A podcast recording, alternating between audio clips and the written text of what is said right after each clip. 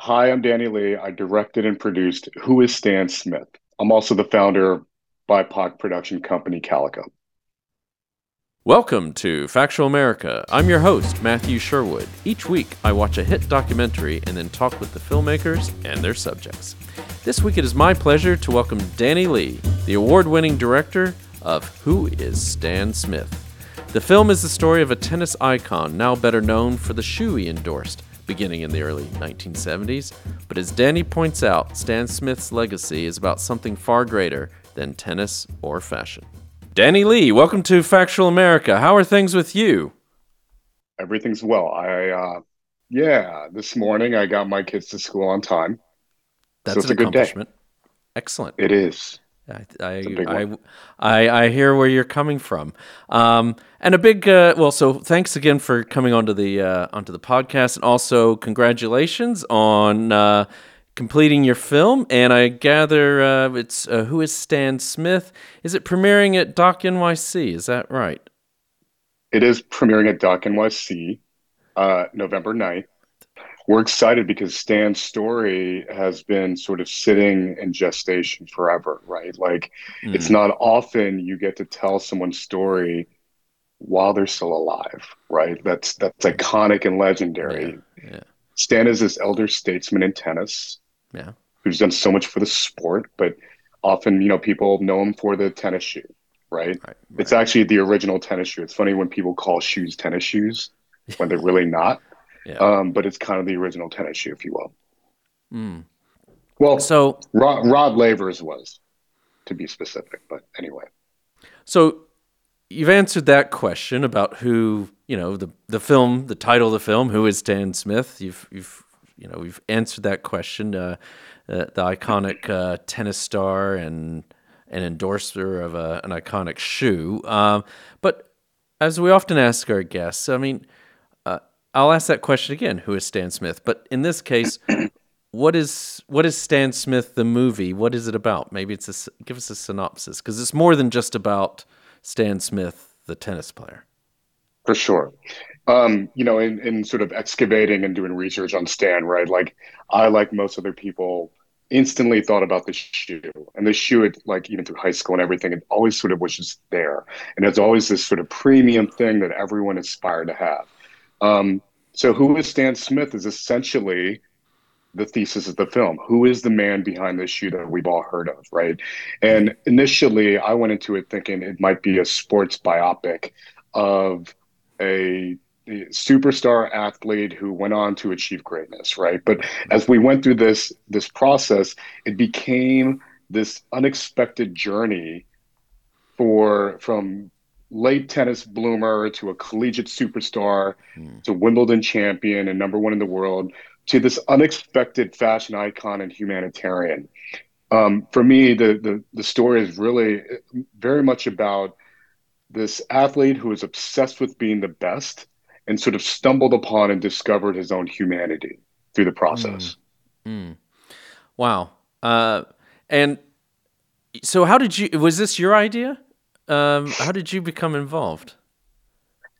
Uh, I was fortunate enough. Um, I had a meeting with Spring the Spring Hill Company, which is LeBron James and Maverick Carter's company. That's right. With these two executives named Phil Byron and Camille Marachi, who are incredible partners, and they were talking to me about another project, and it didn't feel right for me just because it was a long. It was like a two season sort of commitment, mm-hmm. and um, and but it was great creative and i just at the time i couldn't commit to that. But we we hit it off and they were saying well what about these two projects? We have one about boxing for a specific place that's already picked up and then we have this other one that we want to deficit finance. I'm like what's the other one? And they're like stan smith. And my eyes lit up. Um, this coincided with me just having picked up tennis through the pandemic. I'd never played tennis before and i started playing and the joy you get on walking on a court. So like it just felt serendipitous, felt like it was just right.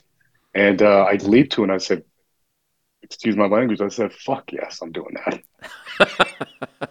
well, thank goodness you did. And you and I both, I mean, I, I, I did play a little bit as a kid, but I hadn't picked up a racket in years. And yes, I, I started playing tennis during the pandemic. Uh, yeah, had a, had a, court just around the corner. So, uh, and it just brought a lot of um, that, and your film has brought back a lot of a lot of great memories of an interest. A, a, I find a very entertaining and compelling era of of tennis. Um, For sure. And maybe you can tell us. So maybe let, on that note, I mean, uh, let's go back to Stan Smith, the tennis player. I mean, uh, as you say, most people just only know him really for the shoes. But he's he. How big a deal was he? Maybe you know. I think a lot of people don't really realize that he was he was the real deal.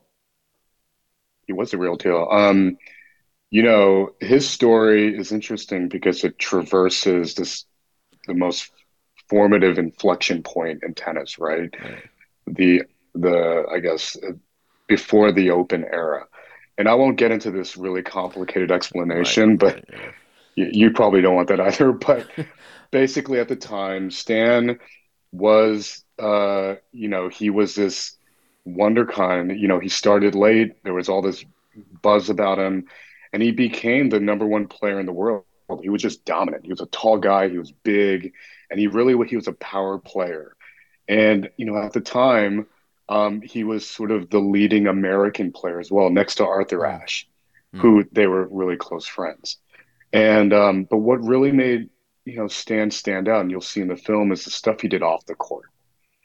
Um, you know, there was he won Wimbledon in '72. The year mm. after, most champions defend their crown. It's very rare that you can win again, and he boycotted Wimbledon to sort of unionize tennis. And so, what he did for the sport, what he did for people in general, really again made him stand out. So, you know, I didn't live in 1970, I wasn't born then, or 1972. Mm-hmm. But, um, you know, from all of our firsthand accounts of people that were there and his friends and family, of course, he was a huge deal. And that's why Adidas, mm-hmm. a German company, right. came to him to take over this shoe. Mm. Mm. I mean, back to the point where, about what he meant for tennis. I mean, I, in the in the film, you've got. Uh, I mean, John McEnroe is not of the habit of giving out compliments to people, and uh, I think he uh, begrudgingly, but says uh, about other things. But on this, he certainly said no player. I believe is something to the effect of no player has done more for the game than than what Stan Smith did by by actually being in that ATP boycott of uh, of the '73 Wimbledon. Um, so it's quite. I mean, I guess what um, I mean what I took away from it is a reminder that um, you know tennis went from being this supposedly kind of amateurish, very uh, upper class kind of sport, and you know the changes that were all happening. And your film touches on a lot of things that were going on in the 60s and, and 70s and, and even be obviously up to the current day but uh, just you know um, what they did to the sport and brought it to into the modern era basically. And uh, and he and he made sacrifices because he you know we all tend to track how many singles you know grand slams players have won and he probably could have won a, a good number more if he hadn't you know who knows you know, with yeah, with he did win the you know he won a bunch of doubles, uh, right, grand slams. Um, but yeah, he you know I'd like to think, and I think anyone can attest that he laid the foundation for modern tennis, right? Um, especially what he did with the ATP, and of course Rod Laver and everyone else involved. Mm-hmm. Um, but you know, he I think proves I think the what comes out of what we I guess the moral of the tale is it's not necessarily all about winning, right? It's like mm. the the longer lasting impacts you can have on humanity, and as maybe uh, I don't want to sound too earnest, but like once you meet the man, he is uh, he's just a wonderful human being, and I think he's a testament of what the the the the, the possibilities of of what we can all do. Yeah. We try to do good. Well, I think that's. I mean you know, your film tracks this incredible story arc that is his life. Um, and, you know, yes, and there's obviously the, as you mentioned, the shoes and Adidas, or as they say over here, Adidas, were, uh, you know, keen to, to, uh, you know, get, you know, they wanted to break into the U.S. and they've signed him on. But it's it's as you've said, it's it's it's it's really his legacy is about so much more. Um, and as you touch on the film, the the friendship and with Arthur Ashe, and again, I it's hard to for someone my age, it's hard to maybe appreciate this, but there's probably a lot of people out there who don't even really know who Arthur Ashe is. But uh, that's for sure. Uh, but what he meant for the game and for beyond the game, and they both were both men of who valued f- friends and family, certainly. Yeah. Um, right.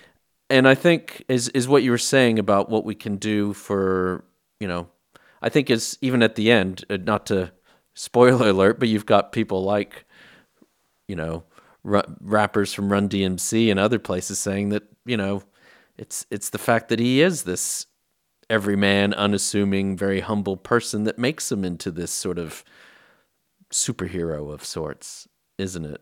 Right. Yeah. No, I think that's fair, and it's we. I don't know if this is coincidental, but it's sort of is runs parallel with the shoe, right? Like the shoe is somewhat. Yeah. It looks beautiful, but it's unassuming. It hasn't changed much over the years, and it seems like everyone can wear them. It's unisex. Um, and it, it just kind of represents him in many ways, yeah. right? Yeah. yeah. And I love what DMC sa- says at the end, which I won't spoil, but he kind of summarizes it perfectly. Yeah, yeah. And I think another thing that illustrates because the thing I didn't know anything. Of, I mean, I, not that I'm a know that much about Stan Smith, but the one thing I was supposed I was completely unaware of, and I think that what illustrates all this is this whole story with uh, maybe we won't give away too much, but with uh, uh, Mark Mathabane. You know, that's that's an incredible story. I mean, you know, this South, South African author who, to a large part, owes his uh, his uh, life and success and what he's achieved to people like Stan Smith and, and Arthur Ashe as well. But um, right. it's not like Stan goes around um, trumpeting this, and I'm sure there's probably more stories like this that you probably were tempted to put in the film, but you only have a only have 90 minutes. You only have 90 minutes, right? Um, you know, Stan with Mark Mathabane, who is this rising South African tennis player. Yeah. Uh, Stan and him, you know, there there's this chance encounter, and Stan probably saw something in Mark.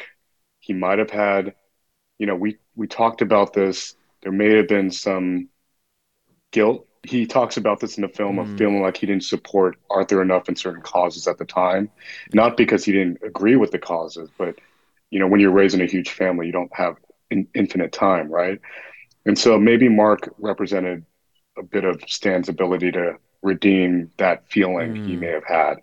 Um, but he'll he can speak to that himself. But it, it was an unexpected story. I, I did not expect that at all, at all. And I think Stan's story was in, was interesting and challenging as a filmmaker because there's not a lot of internal drama and conflict, right? Like he didn't have substance abuse issues. He didn't experience a lot of death, except for, of course, Arthur. Right. Um, so it was sort of trying to identify where all out of the tension in the story laid. Yeah. And so early on, you know, we and my team of producers shout out to Rebecca Halpern and Blake Bruns, who were very obviously contribute. They, they helped immensely. Um, it was obvious that we had to kind of take this inside outside world approach where, you know, because like Stan, he's nothing like Forrest Gump, but in many ways, like Forrest Gump yeah. found himself in the middle of these like historical events. Right, right right? And Stan, in very similar ways, did too. He's playing in the middle of the Vietnam War. He's playing during the height of apartheid in South Africa. He's playing during this huge, this moment in tennis where it went open, and so all these different things. And so it felt like, why would we ignore sort of the the context of history? Let's lean into it, and that it informed the the drama of every moment, right? So that was a challenge, though. I mean, you know, the the bulletin board of index cards moved right. every few days. We're like, how does this? And there were a lot of stuff that got, got left on the on the cutting room floor. Like, there's an amazing moment. It's called Battle of Bucharest, where Stan goes into um, Bucharest, which was behind the Soviet curtain, right? Right. During the height of the Cold War, and he's playing Nastase, and um, you know, there are people throwing stuff at him, and they're, you know, like the Yankees are in town, and Yeah. and I wanted so bad to include it because it's such a memorable scene, and we still have the the edit. But you know, you have to kill darlings. Yeah. That's how Yeah. it goes. All right. Well, hold hold that thought. We're going to give our listeners an early break here, so we'll be right back with uh, Danny Lee, the award-winning director and and writer as well. Is that uh, what, writer and producer? Um, of Writer and who- producer. Yeah. Yeah. Uh, who is Stan Smith? Uh, premiering at Doc NYC on November 9th, and we'll ask Danny uh, after the break uh, where, or may- if he does know, where other you might be able to see this if you can't make it to Doc NYC. You're listening to Factual America. Subscribe to our mailing list or follow us on Facebook, Instagram, or Twitter at Alamo Pictures to keep up to date with new releases or upcoming shows. Check out the show notes to learn more about the program, our guests, and the team behind the production. Now back to Factual America. Welcome back to Factual America. Here with Danny Lee, the director of Who is Stan Smith, premiering at Doc NYC on November 9th. Uh, you were talking. We were talking about stuff that you had to leave on the cutting room floor. You, uh, by the way, did you try to interview Nastase? Because that would have been Yeah, we were. Oh God, I would have. I, I spoke to him. Uh, we were texting, and then we started looking. We we obviously did a deeper dive into any possible scandals, and he had said some really wrong stuff. Yeah. And we were like, "There's no way we're going to put this guy, give him a platform." So okay. yeah, Yeah. I mean, he would have Was- made sense. He would have. He was the villain in the film. Yeah. yeah. However, again, we can't condone some of the stuff he said. Okay. Um, cause uh, yeah, well, he was a villain in real it- back. he didn't even have to make him a villain. He was. I, I'm old enough to remember him as a as as a tennis player, and uh, yeah, I think uh, he was a villain then as well. Um, but He, like, he uh, felt like a character out of Superman from the '80s, like just that. Yeah, yeah, yeah, exactly. Exactly. Um, I mean, you were saying how, you know, I mean, yes, I guess for some people, Dan, uh, Stan Smith, you know, as you say, there's not a lot of uh, uh, Sturm und Drang. I mean, he's like, uh, there's, he's this great guy and everyone loves him. And uh, um, you've leaned into the history element of it to, to, um, to, to bring some of that, uh, that conflict to life. But did he? I mean, how was he as a? a it strikes me. Would he have been? Was he reticent about making a film about his life? Seems to me he might have said, "Well, you know, he's a, as you we know, he's a humble and a unassuming fella." Yeah. No, it was exactly that. Um, and by the way, just because a story doesn't have a, a ton of conflict and tension, Yeah, who says we can't have a feel-good movie? Like that's that. That was actually my pitch. I want to Yeah. make people feel good and really feel. And I think we've achieved a, a very emotive film. Um, uh, he he at first he you know he had a book that preceded this called "Some People Think I'm a Shoe," which Right. is very an appropriate title. And so I think he was sort of warming up to the idea, right? That book came out, I believe, in 2019. And so, but this, you know, the book is very thin on actual story. It's more of like an oral history of people sort of conjecture on his on a sneaker. yeah, Um, he was, you know, when we met, I think he he he just told me, he's like, does anyone care? Like, Why would anyone care? And that just struck me. I'm like, Stan, people care. Like you are Stan Smith, and it is not, it's not a facade. Like the man is just incredibly humble. Like anyone can walk, he'll spend 30 minutes speaking to a stranger, and mm-hmm. it's totally authentic. And I think he represents a sort of personality almost of a bygone era, right? mm, mm, It's the true gentleman who is patient and really interested in what you have to say. And that seems to be that seems to be a surprise these days of the celebrities like that. yeah. I mean, in a different way, but we've we had the uh, filmmaker son who did the uh, recent Nolan Ryan doc, and kind of reminds you know of similar similar generation, similar. Uh, maybe yeah. maybe because they're I, I, don't know. Is Stan Smith on? Uh, does he have a smartphone? Maybe he's not as distracted as so many of us are. You know, he does. He does. Yeah. the, te- the text is really big.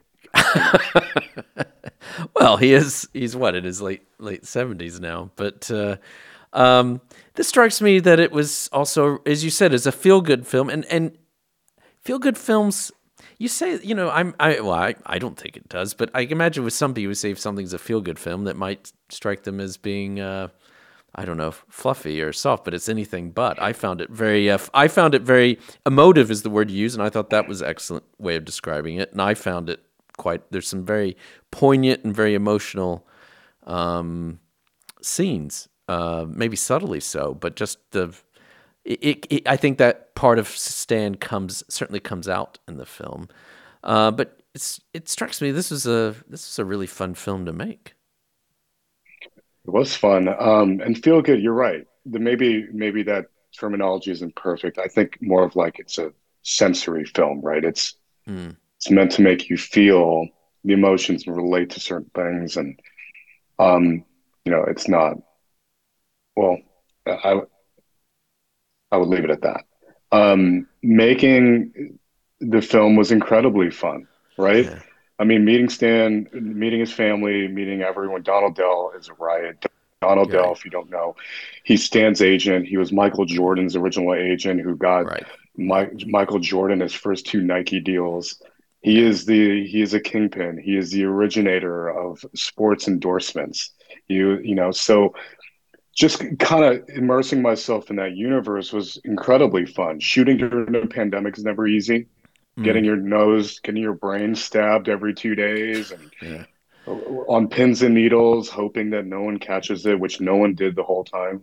Yeah. Um, but it was really fun. It was really gratifying yeah. to make it. It was grueling for sure. Yeah. Yeah. Because we were we were on a tight schedule. Yeah.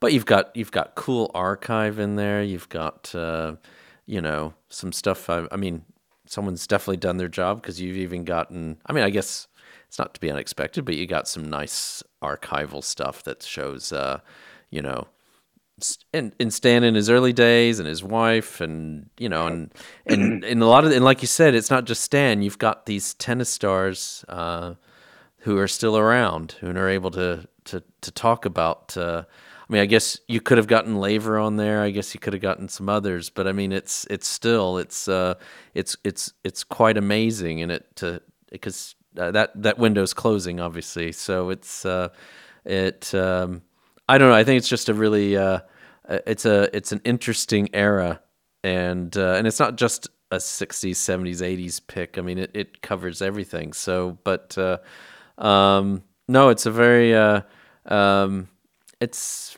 I I you know it's fun. It's fun and yet um, it's uh, also very uh, uh, like you said. I think it, it's it's it does make you think, and I think you not again not to have a spoiler, but I think that's what it all gets to at the end of the film, isn't it? As as we've as you've mentioned more than once already, that it's at least what Stan would probably want us to talk about is that it's not him as a tennis player, it's not him as a as someone who people think is a shoe, but is uh, well, I'll say it. He, he you know, it's his legacy is going to be something bigger and different than tennis right. and fashion. Right, right. It's not all about the wins on the board, people.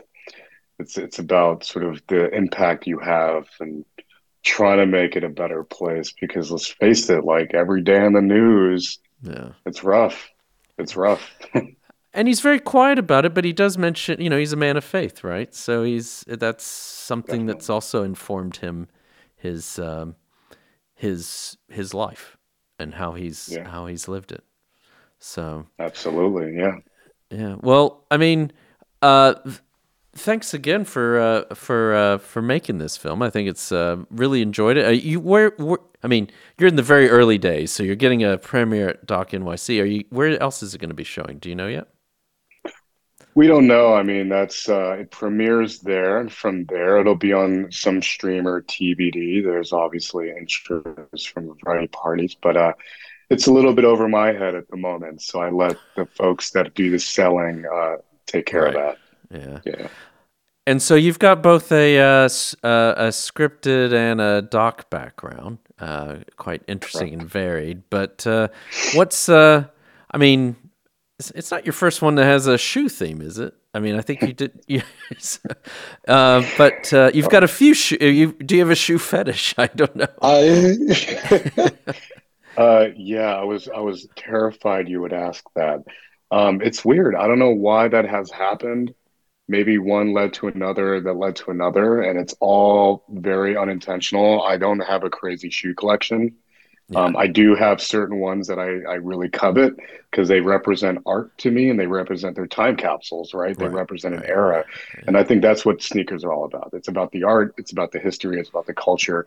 Mm. Um, yeah, I happen to do a few sneaker documentaries. One was called 30 for 30 on the shoe store. Uh, one was a 30 for 30 on this shoe store called Friedman Shoes that specialized in Mm. size 12 and up for big guys who needed. Fancy shoes. And it was like the place to go in Atlanta in the 80s and 90s.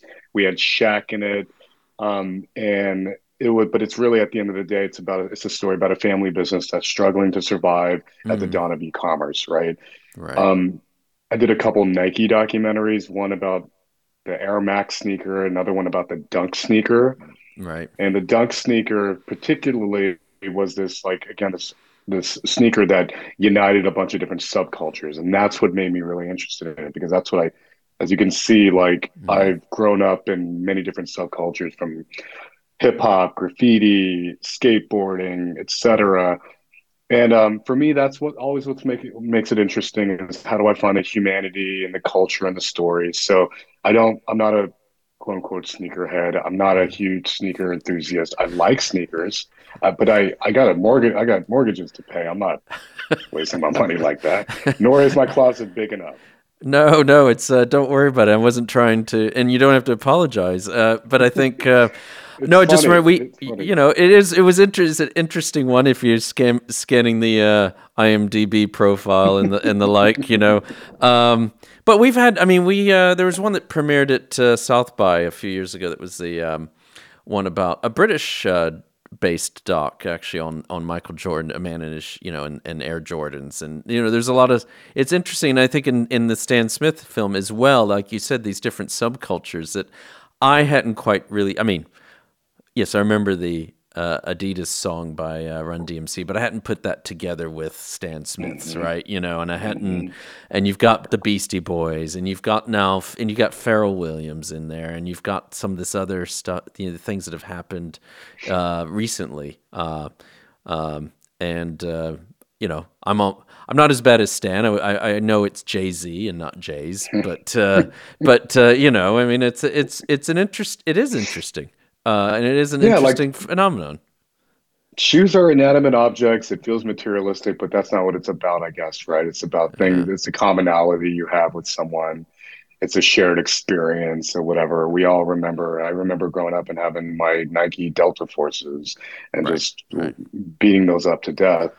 Um, so yeah, I, shoes are just shoes. I think it's what's behind the shoe, and it's really about how you relate to people. So, so you're probably going to, since I've now asked this, you're probably going to try to avoid doing another shoe uh, related doc, but uh, or no, keep it going. It's you're doing well with it. No. But uh, um, but what's what do you have in the what's on the cards for you after uh, uh, after uh, who is Stan Smith? Not a shoe documentary, that's for sure. Um, unless, you know, what's funny, we were considering one, another one with Nike that ultimately didn't pan out, but probably for the best because um, I've been making a strong transition in the scripted, Okay. right? So my next, the, my next project is a pro. I can't say too much about it because it's not announced yet, but it's Mm, a true story that's a crime drama that takes place in the world of uh, the Chinese underworld in Manhattan's Chinatown, in the world of the triads, the tongs, the street gangs. Nina Yang Bon Jovi, who produced Fruitvale Station, hmm Dope, Sorry to Bother You, etc. Um, she's producing it She's an incredible producer with great taste. Mm. And so my head's down has my head has been down in that, which um, we should be making hopefully 2023. Okay. Um, I'm also in the midst of directing two music feature docs. One is for HBO, okay. the other is for TBD. They're both fairly iconic music artists, and music's always been my number one. You know, mm. it's it's always been something I grew up with, and so really excited about those because they're very much follow docs too. Yeah. Oh, yeah. well, congratulations. I mean, is there a particular reason why you're you? I mean, you're also what is it about? I mean, because you're not the you know some people do this. So you're moving to scripted. I mean, it, t- tends to be this dichotomy: people either do docs or they do scripted, and they don't tend to to mix. But uh, what's what's moving you in that direction? I don't think I'm moving in that direction. I think I'm expanding my opening my aperture. Yeah. Terrible pun. But um it, it really am. I mean, like most documentarians, we started out wanting to write a script and all that. And I actually already directed a feature for Lionsgate a while ago. It was okay. um, a few years ago. It was a comedy. It wasn't exactly my sort of fare, but it was a good experience in getting my hands dirty in a scripted film and understanding that process. But I've always been both, and I don't. Yeah. And it is a little frustrating, I think, for a lot of documentarians when they get pigeonholed as only being able to do one thing, whereas a lot of the times a, a scripted filmmaker can dip into a documentary, put their name on it, hire a bunch of staff, and yeah, sort of just conduct interviews, right? And right fellow documentarians know it's a, it's a process. It's mm-hmm. very rigorous, and it's and it's very different from scripted. But at the end of the day, we're all telling a story. Yeah. And um, I think the difference is being able to manage different configurations of crew, being able to really get the emotional core out of your actors. So I just think I'm doing both, and I always will do both. Um, so yeah, so all my fellow documentarians, you know, like don't let anyone tell you you can only do documentaries. Yeah. That's bullshit. Well, and I think yes, I would have. Well, I'm not. I'm not a documentarian, but I, I would do. Uh, I would hope that that is definitely the the case that people would do do expand. I mean, what we see is, I mean, uh, in doing this podcast, I mean, it's not even just about pigeonholed as a documentarian, but you become true crime guy or gal oh, or you yeah. you know you know or your music you only do music docs or you know i mean that's not always the case there's some people who've um, who are able to run the gamut but it, it is this i guess it's just human nature trying to pigeonhole people but i think in in any industry really it's usually uh, the agents. You can blame the agents. Yeah. usually, there's a, there's a stack of resumes. You're the crime guys. You're the, you know, et cetera. Yeah. But no, I mean the agents have a very difficult job of like trying to get you your next project, right? But I do think crime is a very specific thing, right? And having relationships with detectives and all that, I I I, I see that.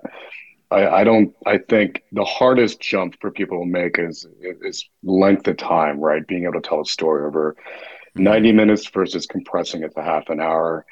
But at the end of the day, if you're if you're good, you should be able to tell any story because I, I really do believe you should be exploring stories that you're curious about. If your curiosity is operating at a high yeah. level, then you're you're in the right place. If you're not curious about something, you're not in the right project. Yeah. And you've done a lot of shorts too. Do you have a? I mean, is that? Uh, do you have a preference, or is he just kind of what whatever is necessary to tell the story, whether it's scripted or or narrative? I mean, or uh, it's a great question. Yeah. It's a great question. I don't. I just don't believe in a preconceived total running time, scripted yeah. or non-scripted doc. Like uh, the project that I'm doing with Nina, the crime drama. Originally, I was looking at it as a doc. Mm. And I started getting into research, and I'm like, this is an incredible universe yeah. that we should make into a scripted film and then we should turn this into a TV series which is all is what yeah. we're talking about now so I think the story dictates the medium honestly yeah.